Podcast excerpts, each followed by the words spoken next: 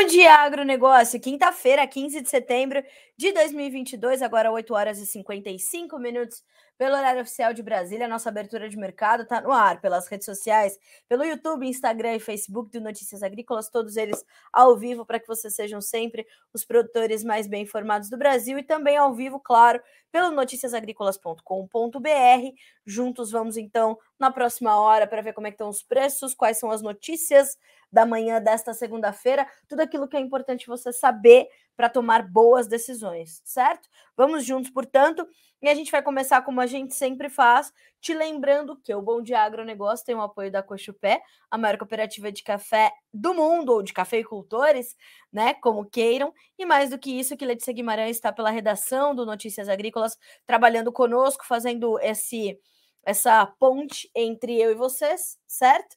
uh, para que vocês mandem as suas perguntas, as suas dúvidas, as suas críticas e sugestões. A gente quer muito ouvir vocês, principalmente saber de onde vocês estão falando, certo? Queremos ouvi-los uh, sobre esse início de safra. Vocês já estão plantando, não estão plantando? Como é que está o clima aí na sua região? Falando nisso, amanhã a Virginia Alves, nossa especialista em clima aqui do Notícias Agrícolas, vai, estar conosco aqui no Bom Dia Agronegócio para a gente tratar, portanto, das questões climáticas, tá? Vamos trazer as informações detalhadas, as previsões, vamos falar de várias, uh, várias culturas, vamos falar das previsões mais alongadas a partir de 9h10, 9h15 amanhã. Virgínia, então, vai estar conosco, vai fazer, vamos fazer a conexão com a redação do Notícias Agrícolas e vamos falar de clima, tá? Então já prepara aí tuas perguntas, já me diga sobre o que você quer saber e a gente já vai passando para a Virgínia. Aliás, se você quiser já ir se adiantando e mandando as suas perguntas hoje sobre as previsões climáticas, mande a Virgínia pode inclusive trazer essas previsões aí detalhadas e personalizadas para ti, tá certo? Então já vai fazendo aí suas anotações. O Lucas Agro 94, bom dia Carlinha, bom dia Lucas, direto de Paragominas, no Pará e o Sal Bortolotti, ou Sal Bortolotti. Bom dia, bom dia para vocês todos. O Pedro Lacerda de Balsas, no Maranhão, conosco. Uh, sejam todos bem-vindos. Pessoal, as linhas de comunicação estão abertas, tá? Instagram, YouTube, mande os seus questionamentos, que a Letícia está ali também para coletar todos eles, tá certo? Bom, vamos juntos então começar pela nossa rodada de preços, como a gente sempre faz. Vamos olhar as bolsas internacionais que já estão funcionando. Chicago tem alta para soja de 0,1% para o contrato novembro valer 14 dólares e 56 centos por bushel. O milho, 6 dólares e 84, meio por cento de alta. O trigo, 8 dólares e 67, caindo 0,6%. Ontem o trigo subiu bastante na contramão de soja e milho e hoje realiza lucros na contramão de soja e milho que sobem. Vamos checar também farelo e óleo, complexo soja completo, né? O óleo cai um pouquinho, 0,08% para valer 64 centos mais 82 por libra peso. O farelo tem 452 dólares mais 20 centos por tonelada curta e sobe meio por cento. Então a gente tem o, o, assim como na soja, um mercado mais lateral, né, mais de lado, se dá também para soja, para farelo e para óleo, tá? Uh, vamos checar a bolsa de Nova York agora. Café subindo meio por cento, tem 2 dólares e 16 centos por bushel. Ontem o mercado acumulou três pregões consecutivos de baixo, fechou abaixo dos 2 dólares e 20. Intensificou suas perdas e fechou abaixo dos 2,20. Inclusive, a Virgínia fez uma excelente entrevista com o Haroldo Bonfá, uh, analista de mercado da Faros, uh, e trouxe essas informações. Já já a gente vai falar sobre o café, tá? Então, é um minutinho só. O açúcar sobe, tem alta de 0,2% para valer 1800 mais 30 por libra peso. O algodão cai um pouquinho, 0,1% de baixa para 1 dólar e 2 mais 60 por libra peso. E o petróleo hoje tem dia de baixa. Ontem voltou a subir, hoje está recuando um pouquinho. O WTI tem 1,3% de ganho para valer 87 dólares e 34 centos por barril, enquanto no Brent a baixa é de 1% para valer 92 dólares e 89 centos. Passando aqui pelo petróleo, já quero destacar também a entrevista feita ontem pelo Jonathan Simeão, uh, nosso especialista aqui no mercado sucro energético, uh, que entrevistou o Thiago Davino, analista de mercado da Agriinvest Commodities, sobre o mercado de petróleo e nos trouxe ali uma perspectiva é, bastante interessante quando a gente parte do princípio é, da análise um pouquinho mais alongada. E o Davi não acredita em preços altos, né? Novamente a possibilidade do petróleo alcançar os três dígitos. E aí ele diz o seguinte: petróleo em alta, com demanda chinesa, inverno no hemisfério norte uh, e Estados Unidos, com estoque em mínimas da década de 80, desde a década de 80. Analista de, diz que os preços podem voltar aos três dígitos no final do ano. Guerra fez com que o óleo norte-americano ganhasse o mercado europeu, que vê a disparada do gás natural. Então é já sabido que a gente está numa crise energética. Parte disso vem da questão dos, dos do mercado de, dos preços, né, do gás natural, e ele vai encontrar no petróleo um substituto bastante importante. Então, uh, a gente está nessa situação. Apenas o final das sanções contra a Rússia poderia derrubar uh, os preços nesse momento de forma mais agressiva é, para o gás natural, principalmente, tá? Então vamos ter atenção a isso, porque o petróleo é o pai barra mãe de todas as commodities, sabemos, então é importante a gente ter esse monitoramento e hoje, nessa baixa né, que nós temos de mais de 1%, tanto para o Brent quanto para o WTI, vai pesar sobre algumas commodities, como é o caso do óleo de soja, que está recuando, outros óleos vegetais, enfim. Então a gente tem essas baixas que se observam nessa quinta-feira para este mercado tá? Bom, uh, nas, nos demais grupos de commodities, o gás natural cai 5,9% no mercado futuro norte-americano, o ouro uh, cai também 0,8%, a prata 0,9% de baixa e o cobre 1,1% de queda na manhã desta sexta-feira. Então a gente tem um, um momento aí de baixa para quase todas as commodities, né? A exceção era a soja, a soja já passa para o campo negativo, embora caindo timidamente no primeiro contrato, uh, e o milho, o café e o açúcar, né? De, as demais caindo, aliás, o algodão intensificando suas baixas, perde mais de 1% na manhã desta sexta-feira, desta quinta-feira, perdão, tá? Bom, senhoras e senhores, é mais ou menos por aí que a gente começa o dia. Vamos concluir essa rodada de preços com o fechamento da bolsa de Dália, o mercado futuro lá na China. Farelo fechou em queda, óleo de soja em queda, milho também em baixa, tá? Uh, e aí, o que, que a gente tem de percepção de Eduardo Vaninha, analista de mercado da Agriinvest Commodities, no seu, na sua abertura de mercado. Olha só. É, bolsas de lado, a Casa Branca conseguiu evitar a paralisação geral dos ferroviários, era um ponto de muita atenção essa semana, né? O pior foi evitado e uh, nós temos essa, essa movimentação. Já já te trago também o comentário do Vanin sobre isso, tá? Uh, dólar estável e petróleo também, mas já passam a recuar, principalmente o petróleo. Apostas em alta de juros em 1% em setembro diminuíram de 34% para 25%. A gente tem a 25% de chance, né? A probabilidade de 25% de termos um aumento de 1% na taxa de juros dos Estados Unidos, na taxa básica de juros dos Estados Unidos pelo Federal Reserve, né? Da, do momento que saíram os dados da inflação é, essa semana, né, no começo da semana, os dados foram divulgados e mexeu muito com o mercado, né, os dados mexeram demais com o mercado, trouxe essa certa preocupação. Mas na sequência a gente viu o mercado se acalmar e ter essa percepção de que talvez haverá, claro, a necessidade de um aumento da taxa de juros, mas ela pode não ser tão agressiva uh, quanto, quanto se espera. Xi Jinping e Vladimir Putin se encontraram pessoalmente. Essa notícia já está disponível para você também no Notícias Agrícolas em Destaque. Já já a gente fala isso. Essa é a primeira saída de Xi Jinping depois do início da pandemia. O assunto é, claro, a Ucrânia e também Taiwan. Ambos dando ali trabalho para os seus adversários, né? Taiwan para a China, Ucrânia para a Rússia. E aí, como é que vão se alinhar, né? Vladimir Putin e Xi Jinping está colocando o nariz para fora pela primeira vez desde o início da pandemia. A Casa Branca já estaria estudando sanções contra a China em caso de invasão. Não acredito que haverá uma invasão, mas ah, os Estados Unidos já estão aí então tratando disso. Olha só, vamos abrir essa, vamos ler juntos essa notícia da Reuters sobre esse encontro, né, dos dois líderes ali importantes do Oriente.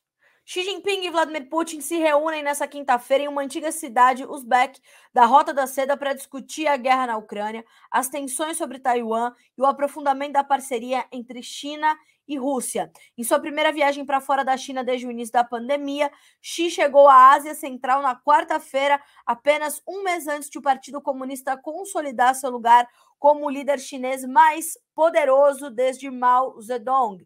Xi e Putin devem se encontrar em Samarcanda na tarde de quinta-feira, de acordo com o cronograma distribuído pela delegação russa. A mídia abre aspas para uh, Moscou em um dos seus comunicados divulgados na última terça. Os presidentes vão discutir tanto a agenda bilateral quanto os principais tópicos regionais e internacionais, segundo o assessor de política externa Yuri, Yuri Ushakov, uh, secretário e assessor de Vladimir Putin.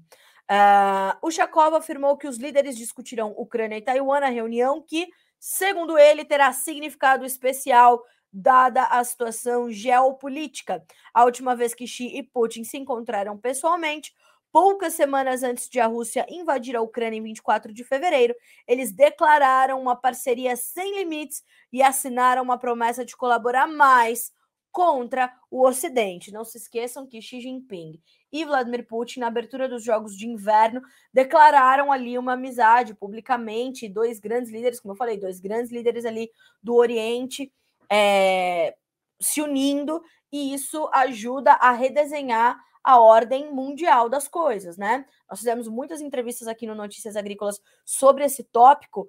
É, logo na sequência dessa declaração e também na sequência dessa dessa união Xi Jinping e Vladimir Putin, e claro, na sequência do início da guerra entre Rússia e Ucrânia, uh, porque isso muda, como eu falei, efetivamente as relações globais, né? Quando nós tivemos um outro cenário de Rússia é, versus o mundo, que na época foi a Guerra Fria é, emblemática, Rússia versus Estados Unidos, nós tivemos uma Rússia quase que isolada mesmo do restante do globo. Quando a gente pensa numa Rússia isolada ao lado da China e com uma necessidade de aprofundar a parceria, foi isso que eles falaram? É, é isso, né? De aprofundar a parceria ou algo nesse sentido. É, é, nesse, é nessa situação que a gente tem que entender, né? Que Rússia e China juntos, eles formam um gigante, né? Um megazord do mundo. Para quem é da minha época sabe que o Megazord é a união de todos os Power Rangers e os seus poderes, enfim. Então, ali, quando a gente vê, é uma outra classificação, né? De, de preocupação ali do de quem não gosta dessa junção Rússia e China, senhoras e senhores. Então, atenção total às questões geopolíticas, porque esse encontro é, Vladimir Putin e Xi Jinping tem um, um significado muito forte, tá? Bom, então essa é este quadro geopolítica, geopolítico hoje vai estar no centro aí das atenções e vai ter muita notícia sobre isso. Sobre a questão dos ferroviários lá nos Estados Unidos também já temos novidades. Ferroviárias dos Estados Unidos chegam a acordo provisório com trabalhadores e evitam greve. As principais empresas ferroviárias dos Estados Unidos garantiram um acordo provisório com os sindicatos após 20 horas de intensas negociações intermediadas pelo governo Biden para evitar uma paralisação que poderia afetar o abastecimento de alimentos e combustível. Isso chegou até a bater na porta dos mercados, né, no mercado de grãos, principalmente que está prestes a começar a colheita. Imagina você, os Estados Unidos, começando a colheita com as ferroviárias é, em greve. Deus do céu, era um Deus nos acuda. O presidente dos Estados Unidos anunciou o acordo hoje, chamando de uma vitória para dezenas de milhares de trabalhadores ferroviários que trabalharam incansavelmente durante a pandemia para garantir que as famílias e comunidades americanas recebessem entregas durante estes difíceis anos. O acordo provisório agora vai para os sindicatos para ser votado de acordo com uma pessoa familiarizada com as negociações. São aquelas fontes que são ouvidas, né, mas que não querem se identificar. Isso é bastante comum, uh, mas tem já então essa, esse acordo anunciado né? E essa, essa então necessidade agora dos sindicatos votarem, por isso o acordo é provisório. Mesmo que essas votações falhem, uma paralisação ferroviária que poderia ter acontecido a partir da meia-noite de sexta foi evitada por várias semanas, disse essa mesma fonte. Olha só esse dado, esse é o X da questão. O fechamento de ferrovias poderia congelar quase 30% dos embarques de carga dos Estados Unidos em peso, atiçar a inflação, custar a economia dos Estados Unidos até 2 bilhões de dólares por dia, por dia e desencadear uma cascata de problemas de transporte que afetariam os setores de energia, agricultura, manufatura, saúde e varejos dos Estados Unidos. Os ferroviários pararem nos Estados Unidos é como quando os caminhoneiros param aqui no Brasil. As ferrovias nos Estados Unidos são um modal completamente importante, estratégico para a logística norte-americana, e é importante a gente trazer essa notícia e você entender que de fato o pior foi evitado dessa forma, trazendo certa tranquilidade aos mercados porque no começo da semana isso estava forte no radar, tá? Então é importante. E olha aí, o próprio Biden ficou com medo e ligou para o secretário do Trabalho dos Estados Unidos, Marty Walsh, e os negociadores, por volta de 21 horas, uh, avançaram com as negociações de acordo com uma pessoa par desta mesa de conversa, certo? Então, evitada a greve dos ferroviários lá nos Estados Unidos, pelo menos por enquanto, uma boa notícia, ok? Ok. Vamos tratar dos preços? Hoje eu vou começar pelo café, vou começar pela Bolsa de Nova York, porque ontem a Virgínia fez essa entrevista bastante importante, como eu falei, com o Haroldo Bonfá, é, que é da Faros Corretora, né? Da Faros Consultoria, melhor dizendo, analista de mercado e diretor. E ele disse o seguinte: café sente pressão da previsão da chuva, safra do Brasil na reta final e teve terceiro dia de baixa em Nova York ontem. Hoje sobe um pouquinho numa tentativa de se ajustar, de se reajustar e tem essa, essa possibilidade, portanto, de recuperação. Mas, né, uh, ontem, com essas baixas acumuladas, o mercado perdeu uma, uma referência importante, que é o patamar dos 2 dólares e 20 por libra peso, tá? E aí o produtor vai precisar de cautela, segundo o Haroldo, para fechar novos negócios. Isso é realmente muito sério. Eu venho falando muito aqui no Notícias Agrícolas sobre isso, né? É, sobre como tá difícil para é, o produtor sentir essa, essa condição aí do, do mercado, né? É, é, e, e, tomar as suas decisões de forma aí muito, muito prática, muito rápida, né?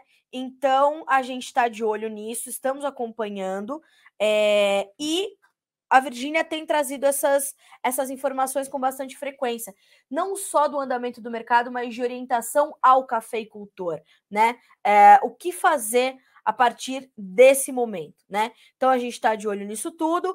É, eu sugiro que você recupere essa entrevista do Haroldo, tá? Eu vou colocar para vocês aqui no, no comentário aqui do Instagram, né? E vou pedir para o meu time colocar também ali na. Vou pedir para a Letícia colocar ali nos comentários ou o Renan, né? Enfim, é, quem, quem estiver mais livre neste momento, para colocar o link da entrevista, então, do Haroldo Bonfá, da Faros Consultoria, para você entender um pouco melhor desse momento.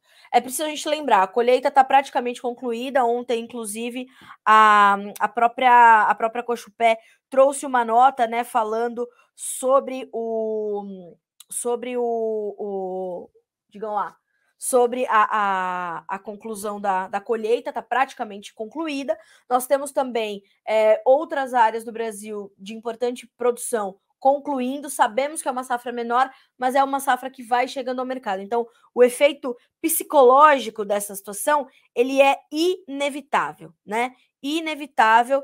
Então, a gente está de olho nisso e de olho forte, tá bem? Então, deixa eu ver se já está aqui para vocês. Para vocês já está no ainda não tá, né, no YouTube, mas já já já tá no YouTube, já tá no YouTube.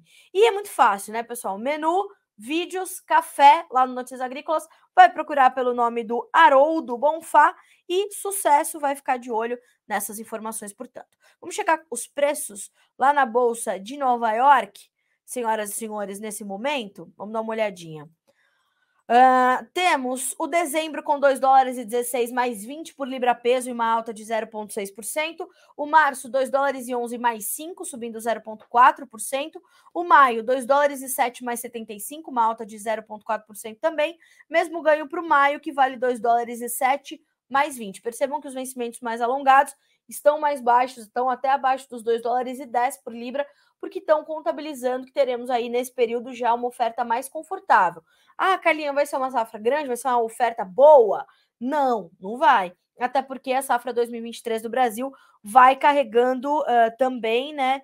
É, claro, o, o. Como é que chama isso? Vai carregando problemas climáticos é, da safra 22 para a safra 23, tá? Então já vai sentir essa essas sequelas, né? Então, é por isso que a gente tem essa, essa situação, ok? Bom, estamos na Bolsa de Nova York, vamos dar uma passadinha ali no açúcar, senhoras e senhores. Vamos dar uma olhadinha, porque hoje é dia de baixa para o petróleo, sente também o mercado de açúcar. Só o outubro sobe um pouquinho, tem uma pequena alta de 0,1% para valer 1800 mais 29 por libra, uh, mas os demais caem 0,2% nos três mais negociados. Março, maio e julho de 23. Março tem 1700 mais 94 por libra, maio 1700 mais 42 e o julho 1700 mais 19, todos eles ali nesse caminhar uh, em campo negativo, como eu falei, sentindo em partes a pressão uh, do petróleo, tá? Então a gente está é, bem atento a esse movimento também. Uh, temos também outros fatores, como, por exemplo, a Índia podendo exportar aí 5 milhões de toneladas, nós temos a safra brasileira, nós temos as condições de clima por aqui, tudo isso se alinhando para também trazer alguma pressão aos preços do, do açúcar, perdão. Mas uh, a gente precisa lembrar que há outros fatores também entre os fundamentos que ajudam nesse equilíbrio do mercado, né? Uh, a possibilidade, inclusive, da gente ter uma menor produção de açúcar, uma maior produção de etanol, por conta dos altos preços dos combustíveis. E aí os preços começaram a recuar um pouquinho aqui no Brasil. Como é que vai ficar a decisão das usinas, né? Então, esse é um ponto importante para gente, a gente é, é, pensar né, sobre essa, essa condição, ok? Bom, então, hoje dia de baixas para o mercado de açúcar. Este mercado já está aberto para ti aqui no Notícias Agrícolas. Informações de Jonathan Simeão. Açúcar estende perdas nesta manhã de quinta-feira na Bolsa de Nova York. No financeiro, o petróleo registrava baixas de mais de 1% e contribuía para a desvalorização do mercado. Mais do que isso, ele diz: o mercado do açúcar acompanha as oscilações do petróleo no financeiro, além dos dados da Única, a União das Indústrias de Cana-de-Açúcar, com produção de açúcar mais forte do que o esperado no centro-sul do Brasil no final do mês de agosto, tá? Então, como eu falei, a gente tem outros pontos, outras variáveis entre os fundamentos que também chamam a atenção do mercado agora, ok? Então, passamos ali pela soft commodities. Eu quero só trazer para você o andamento dos preços do algodão uh, e a gente vai trazer mais informações ao longo do dia, né? Mais detalhadamente, mas de qualquer forma é um dia de baixas agressivas para o algodão, tá? Uh, e a gente vai passar ali pelos preços, portanto, certo? Bom, nós temos no contrato de dezembro, que é o mais negociado agora, uma baixa de 0,6%, diminuiu um pouquinho a perda, uh, um dólar e dois mais 15 por libra peso, os demais abaixo de um dólar por libra. Então, a gente está falando do março com uma baixa de 0,6%, valendo 9800 mais 99 por libra peso, o maio 96 mais 85 por libra, o maio uh, tem também uma, uma importância grande para o mercado é, e vai testando aí esse então esse patamar do tentando se segurar ali perto dos 97, mas já um pouquinho mais baixo que isso. No mercado de algodão, a gente tem é, dois, dois, duas, duas pontas também ali puxando a corda e fazendo essa queda de braço. De um lado, a gente tem fundamentos de oferta, que tem essa preocupação com a safra americana, que apesar de ser, ter sido revisada para cima no último relatório do USDA, é uma safra bem menor do que a do ano passado, foi dizimada pela seca, a produção dos Estados Unidos, principalmente no estado do Texas, mas de outro lado, a demanda preocupa também, principalmente por parte da China, é, por não se tratar de um item alimentar. Embora seja uma commodity estratégica e determinante também, é, vai sentir o peso dessa demanda que pode ficar um pouco mais retraída com a economia crescendo global, crescendo um pouquinho menos, né? É, a recessão batendo na porta de algumas economias, enfim, a gente tem esse quadro global que traz preocupação quando a gente olha para o mercado financeiro. E frente a tudo isso, a gente precisa, portanto, lembrar que a gente vai ter essa, essa dificuldade de consumo de alguns itens. O petróleo, o, o algodão vai sentir. E tem essa relação também com o petróleo, por conta das fibras sintéticas. E hoje o petróleo caindo no Brent no WTI vão ajudar a pressionar os preços do algodão. Então, entender essa força dos fundamentos, tanto para cima quanto para baixo, e entender que o financeiro também vai exercer alguma influência ainda sobre os preços, é, pelo menos nesses próximos meses, até que a gente entenda qual é o rumo da economia global, tá? É isso, senhoras e senhores, entre, os destaques entre as soft commodities, tá? Vamos passar aqui pelos nossos comentários, né? Dar uma chegadinha ali no, no Instagram, no YouTube, tem bastante gente com a gente. É, Francisco, bom dia, Primavera do Leste, Mato Grosso. O Fausto de Unaí, Minas Gerais. E o Adenir Mijo. Adenir Mijo. Bom dia para todos vocês, muito obrigada. Paulo Mioli, bom dia, manda um abraço para Rondonópolis, Mato Grosso. Um abraço. Rondonópolis, Mato Grosso. Já já, já dá para começar a, a, plantar a nova safra, hein, moçada, de Mato Grosso. E deve ter chuva para vocês, viu? Para vocês começarem a plantar. Tomara, né? Uh, principalmente ali na região noroeste do estado, tá? Uh, Sival Bernardo, bom dia. O Ronaldo Castellani, Agrofarms SF, bom dia, Carlinha, de Floresta, no Paraná, bom dia. Pessoal da Agrofarms também com a gente, bom dia. Carlos Chorobura, certo? Bom dia, Carla, bom dia, Carlos. O Márcio Fagundes Camargo, Uh, bom dia, Carlinha. Bom dia, Agro. Vamos às notícias do Brasil e do mundo. É isso mesmo. Bom dia a todos vocês. Uh, Renato Lourenção, sempre com a gente, né, Renato? Obrigada. Bom dia, em Bauru, 17 graus, friozinho, tempo fechado. Aqui tá 16, também tá nublado, aqui em Valinhos. É, hoje cheguei no horário, que bom. Mercado de feijão, como tá? E o mercado de leite? Uh, vamos falar, longa vida spot. Vou, ah, Letícia já te trouxe aqui algumas informações do mercado do leite. Vamos ver se eu te descolo já algumas informações do mercado do feijão, tá? Vou trazer o Marcelo Líderes aqui no Bom Dia Agronegócio para a gente falar de feijão.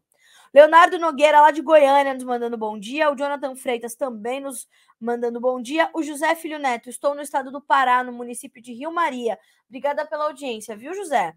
Ó, sobre o leite, hein? Atenção.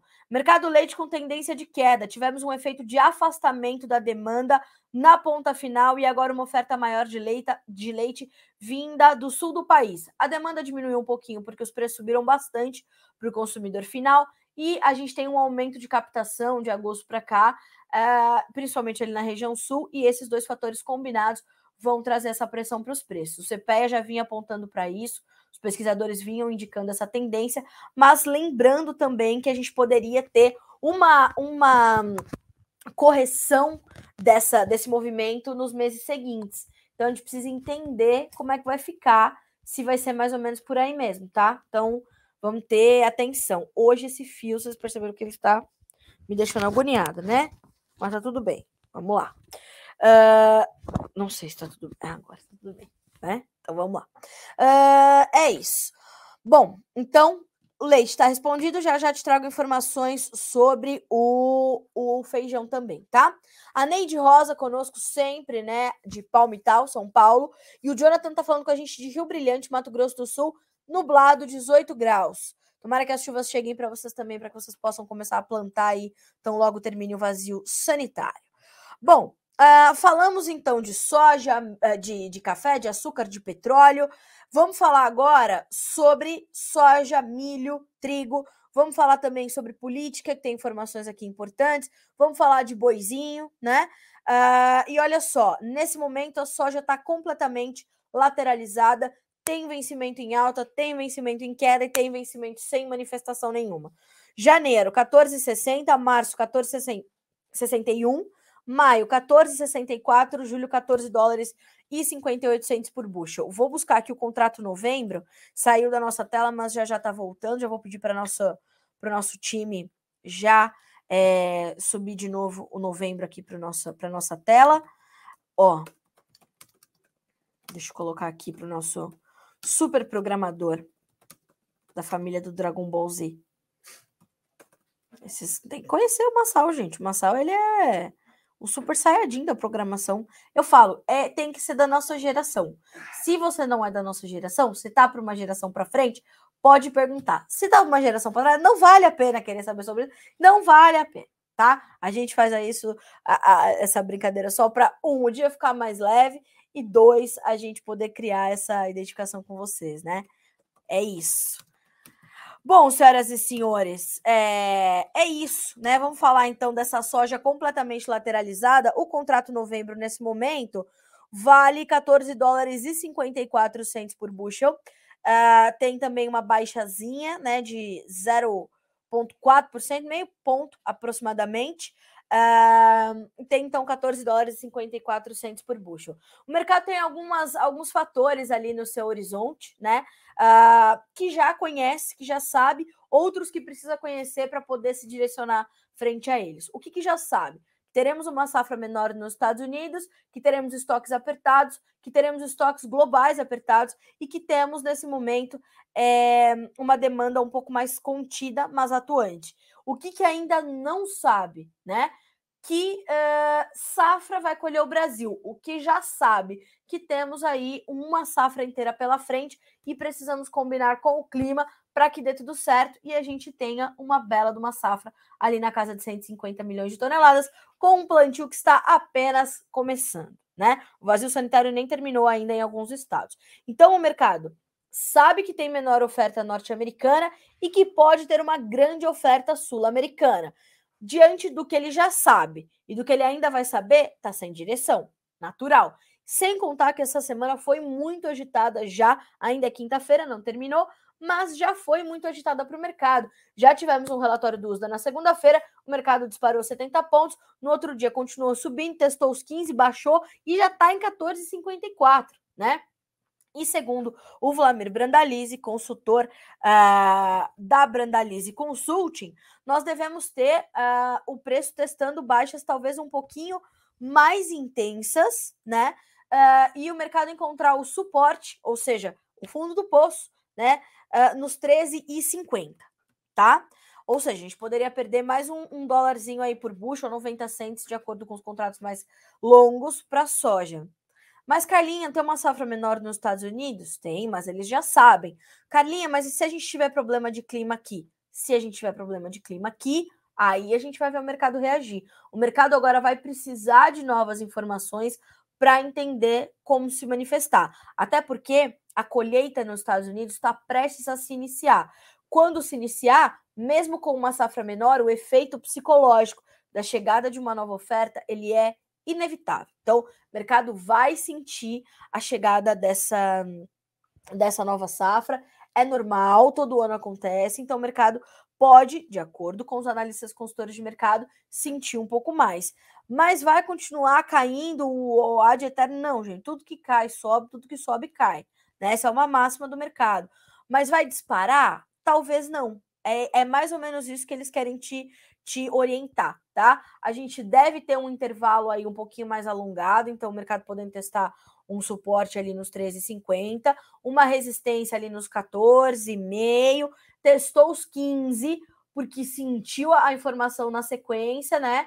Mas já no movimento seguinte foi testando abaixo disso. E como disse o Aaron Edwards, temos vendedores dispostos a vender nos 15 dólares. Então, é um movimento é, até interessante de observar agora. Por quê? Porque a gente já diminuiu a diferença entre a safra nova e uh, a safra nova americana e a safra nova brasileira. A gente está falando do contrato março uh, a 14,61 né? Ou maio a 14,64, enquanto o novembro, que é a referência para os americanos, 14,54. São só 10 cents de diferença. Nós já chegamos a ter mais de um dólar de diferença nesses dois, nesses do, nessas duas posições. Então, olhar para isso vai fazer bastante sentido para você a partir de agora, principalmente para fazer as suas operações de comercialização, tá? Então, tenha atenção, é, e são essas variáveis que o mercado está observando agora. Somado a tudo isso, tem a questão da comercialização super acelerada na Argentina. O dólar soja vai até 30 de setembro, já vendemos mais de 3 milhões de toneladas. O governo quer fazer só com essa rodada 5 milhões de dólares, me parece que vai alcançar essa situação. E as associações de classe, os produtores, os portadores, os compradores que precisam da soja e que têm visto os preços recuando um pouquinho, com a oferta maior aparecendo e com as baixas em Chicago, é, eles estão pedindo que o governo prorrogue essa medida do dólar soja até 31 de outubro. Aí eu te pergunto, até quando o governo vai aguentar? Porque o governo está pagando um dólar paralelo para o produtor de soja, para o vendedor de soja, que é cerca de 37 mais uh, 37% mais do que o dólar oficial. E já há um outro dólar paralelo na Argentina, né? Então a gente está falando de 200 pesos para um dólar. Então, senhoras e senhores, atenção total, tá? Essa questão da movimentação toda na Argentina, ela deve ter um efeito somente pontual, segundo também nos explicou ontem Flamir Brandalize. Uh, e na sequência, né, no término dessa medida, a gente deve ver as vendas mais uma vez ficarem retraídas e o mercado precisar buscar essa soja em outro lugar, Brasil, Estados Unidos, tá? Vamos entender como vai caminhar a nossa competitividade, a competitividade dos americanos e como tudo isso vai se refletir em preços, mas também em prêmios, tá? Os prêmios continuam positivos para a soja, mas já estão um pouco mais distantes do que as máximas que registraram aí nesses últimos meses, né? Porque temos uma demanda um pouco mais contida, embora presente ainda para nossa soja, ok? É isso. É, e nesse momento é um momento de soja mais competitiva mesmo para os americanos que estão aí com a sua safra prestes a chegar, né? Então é mais ou menos por aí.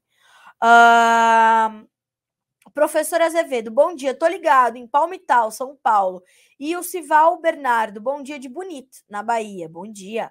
O Renato Valêncio, lá de Paranaguá, no Paraná, com a gente aqui. O Jorge Fernando, Jonge.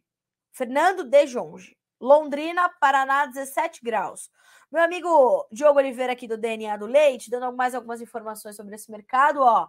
Crescemos a importação de leite nos meses de julho e agosto e que segue em setembro também, o que contribui para a maior oferta associado com a curva normal de aumento da produção de mais leite no sul. Então, maior importação ajuda a pressionar os preços aqui no nosso mercado, ok? Maravilha. Senhoras e senhores, vamos dar uma olhadinha no mercado de milho? Então, logo a internet nos permita, né? Vamos ver. Vamos ver. Mercado de milho também tá igualzinho da soja, lateralizado, sem muita direção. Março, estável com 6 dólares e 87. Maio, 6,88. Julho, 6,82. Setembro, 6,37. Setembro, 23, tá? Bom, uh, aliás, eu vou pedir também para que a gente volte com o contrato de dezembro, que é o mais negociado é, para o milho nesse momento, né? A gente pode abrir aqui pela Bolsa de Chicago e também dar uma checadinha no contrato dezembro. Vamos dar uma olhadinha aqui.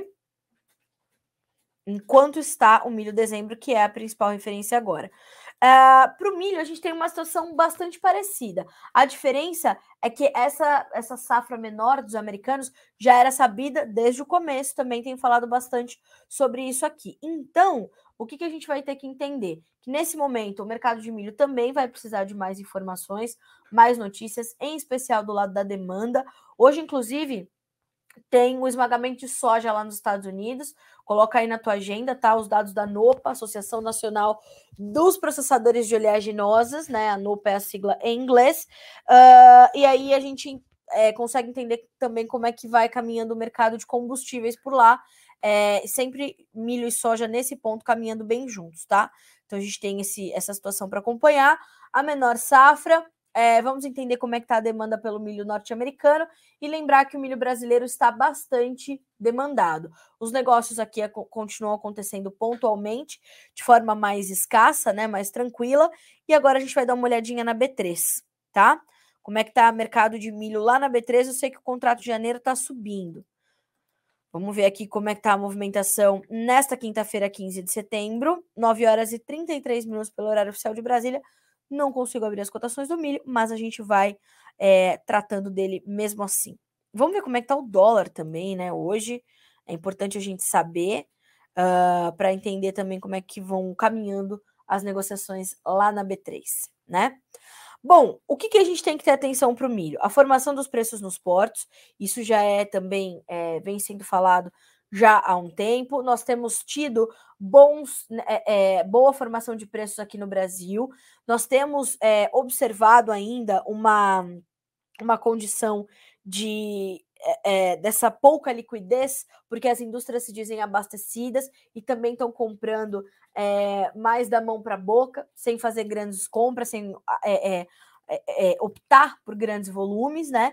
Então, isso vai trazer também essa, essa timidez dos negócios, mas na exportação nosso line-up vai bem, a gente tem tido bons embarques por ali, as condições climáticas também permitem isso. Então a gente tem uma boa perspectiva para o mercado de milho. Os preços que se observam aqui no Brasil, apesar deles estarem um pouco mais baixos do que nós vimos há alguns meses, isso é fato, né? Eles ainda dão é, oportunidade e remuneram o produtor é, adequadamente, né? Isso é muito bom também. É bom a gente saber sobre isso. Então, é, isso traz, ajuda a trazer suporte para a formação das cotações do milho no mercado interno, no interior do Brasil, né? Então, é, boas notícias aí e um mercado que ainda dá bons sinais. Hoje é dia de alta para os preços do milho na B3. Setembro, R$ 83,90 por saca, uma alta de 0,5%. Novembro, R$ 88,55. Janeiro, R$ 92,79.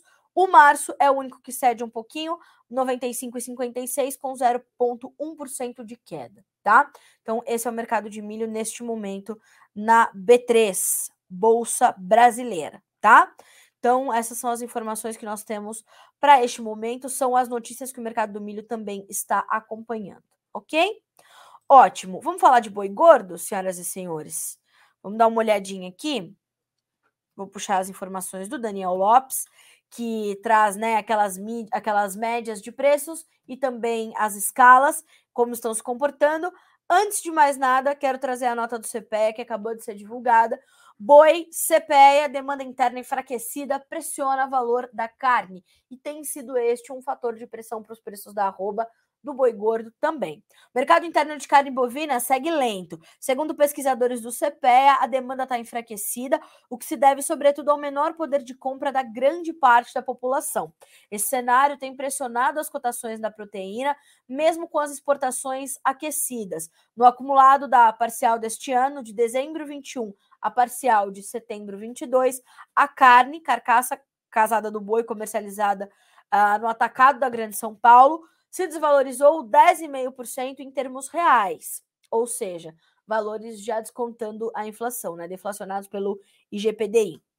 De agosto para setembro, a queda no preço da proteína é de 1,7%. Ou seja, a gente tem essa, essa condição aí para o mercado um, interno, vem ajudando a manter pressão sobre os preços da arroba, mas na exportação, como continuamos desempenhando muito bem, a gente tem este equilíbrio, né?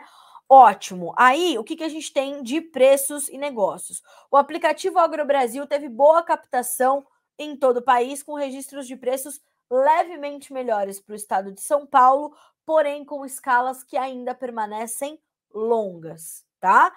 São Paulo, média R$ 293,14, escalas de 12,1 dias, é muito. Mato Grosso do Sul, média R$ 274,59 por saca, 9,6 dias de escalas. Goiás, R$ 265,00 negócios registrados, escalas em 10,8 dias. Minas Gerais, negócios entre R$ 275 e 285 reais por arroba, escalas em 12,7 dias úteis, tá?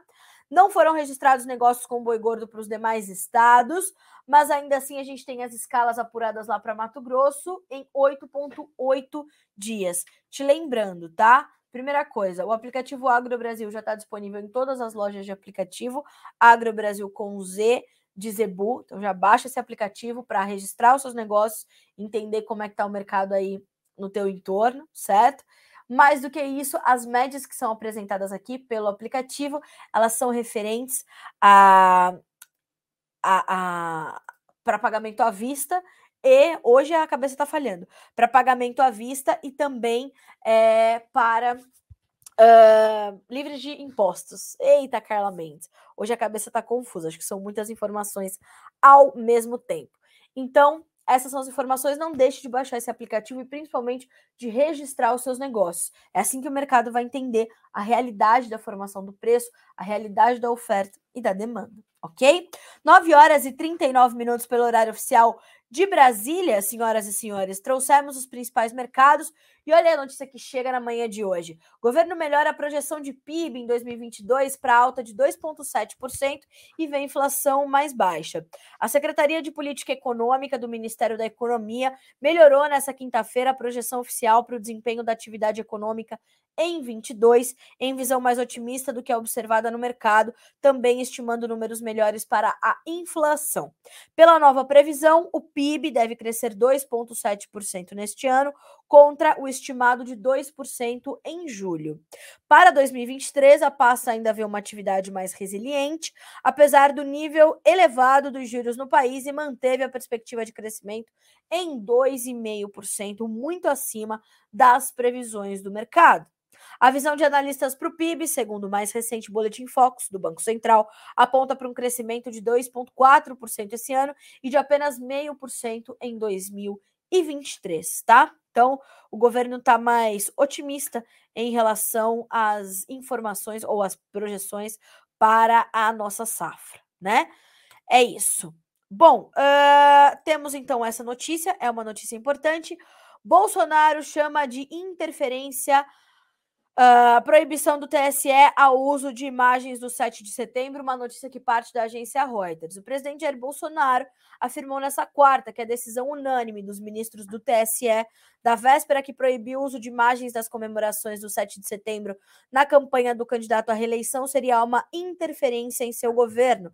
Bolsonaro argumentou que as imagens dos atos, que para a Justiça Eleitoral foram desvirtuados e perderam seu caráter institucional para assumirem área eleitoral, já circulam pelo país e até mesmo fora dele. Isso é um fato. E o presidente Bolsonaro, enquanto presidente, não poderia se dividir entre duas pessoas, o Jair e o Bolsonaro, né? Para um ser candidato e o outro ser presidente da República e estar nas ruas. A, a ida dos brasileiros às ruas no 7 de setembro foi algo espontâneo quem estava lá, estava lá porque quis, né? Porque queria estar. Então, uh, enfim, a minha opinião de nada vale, mas essa é a notícia. Então, o TSE proibiu e o Jair Bolsonaro chamou de interferência. Então, o presidente Jair Bolsonaro chamou de interferência essa decisão do TSE. A notícia completinha da agência Reuters está aqui disponível para você no noticiasagricolas.com.br. Notícias dessa quinta-feira, vamos lá. IBCBR, índice da nossa atividade, né? Tem alta de 1,2% em julho, acima do esperado. Dólar acompanha exterior e tem leve alta contra o real, nesse momento, valendo R$ 5,20, com uma alta de 0,4%, tá? Um, Putin diz a Xi Jinping que Rússia valoriza a posição equilibrada da China sobre a, a Uso de bactérias ajuda na liberação do, do fósforo retido no solo e promove melhor desenvolvimento da soja. Essa é uma entrevista feita com a Dáfila Fagotti, gerente de produtos inoculantes da Rizobacter, feita pelo Alexander Horta, lá no Congresso Brasileiro de Sementes, que aconteceu essa semana em Curitiba, no Paraná. Tem muita informação muito bacana deste congresso que chegou na terça e na quarta pelo Alexander Horta, inclusive uma entrevista incrível com a Dona Odete Liberal, que aos 95 anos é pesquisadora da Embrapa, referência para o setor, porque foi ela, senhoras e senhores, se você não sabe, que começou a certificação de sementes aqui no Brasil. Você já ouviu essa entrevista? Tá sensacional. Dona Odete Liberal falando com toda a sua fofura, graça e charme, a Alexander Horta, fora todo o seu conhecimento sobre a certificação de sementes. E ele, ela fala muito claramente: escolha bem teus insumos para fechar bem teus custos e garantir os teus lucros. Esse é o, é o, o recado da Dona Odete Liberal, pesquisadora da Embrapa, tá? Atuante, né? Ao seu, no alto dos seus 95 anos, imagina a experiência dessa mulher maravilhosa. Uh, suínos pelo CPEA, preço cai e carne suína ganha competitividade. Ações europeias avançam com impulso de bancos após forte venda. Banco Central da China pausa a flexibilização monetária. Ações de energia pesam em índices da China. Hong Kong avança. Então, essas são as manchetes dessa quinta-feira aqui no Notícias Agrícolas. São apenas as primeiras manchetes de hoje. Hoje é um dia de agenda cheia, tem vendas semanais para exportação do USDA, tem NOPA, tem outros índices chegando. O clima já está chegando para você, as informações, as previsões atualizadas, enfim, tudo aquilo que você precisa ter no mesmo lugar para você tomar boas decisões, tá certo? Senhoras e senhores, 9 horas, 44 minutos pelo horário oficial de Brasília. Não deixem de recuperar esses conteúdos que eu citei para vocês aqui, que eu indiquei para vocês. principalmente a entrevista do Haroldo Bonfá sobre o mercado de café. Você que está precisando tomar decisões aí na cafeicultura, faça isso, tá certo? E juntos a gente vai é, seguir por aqui no Notícias Agrícolas para que vocês continuem se informando bem e tomando boas decisões, fazendo bons negócios. Boa quinta-feira para você, até amanhã.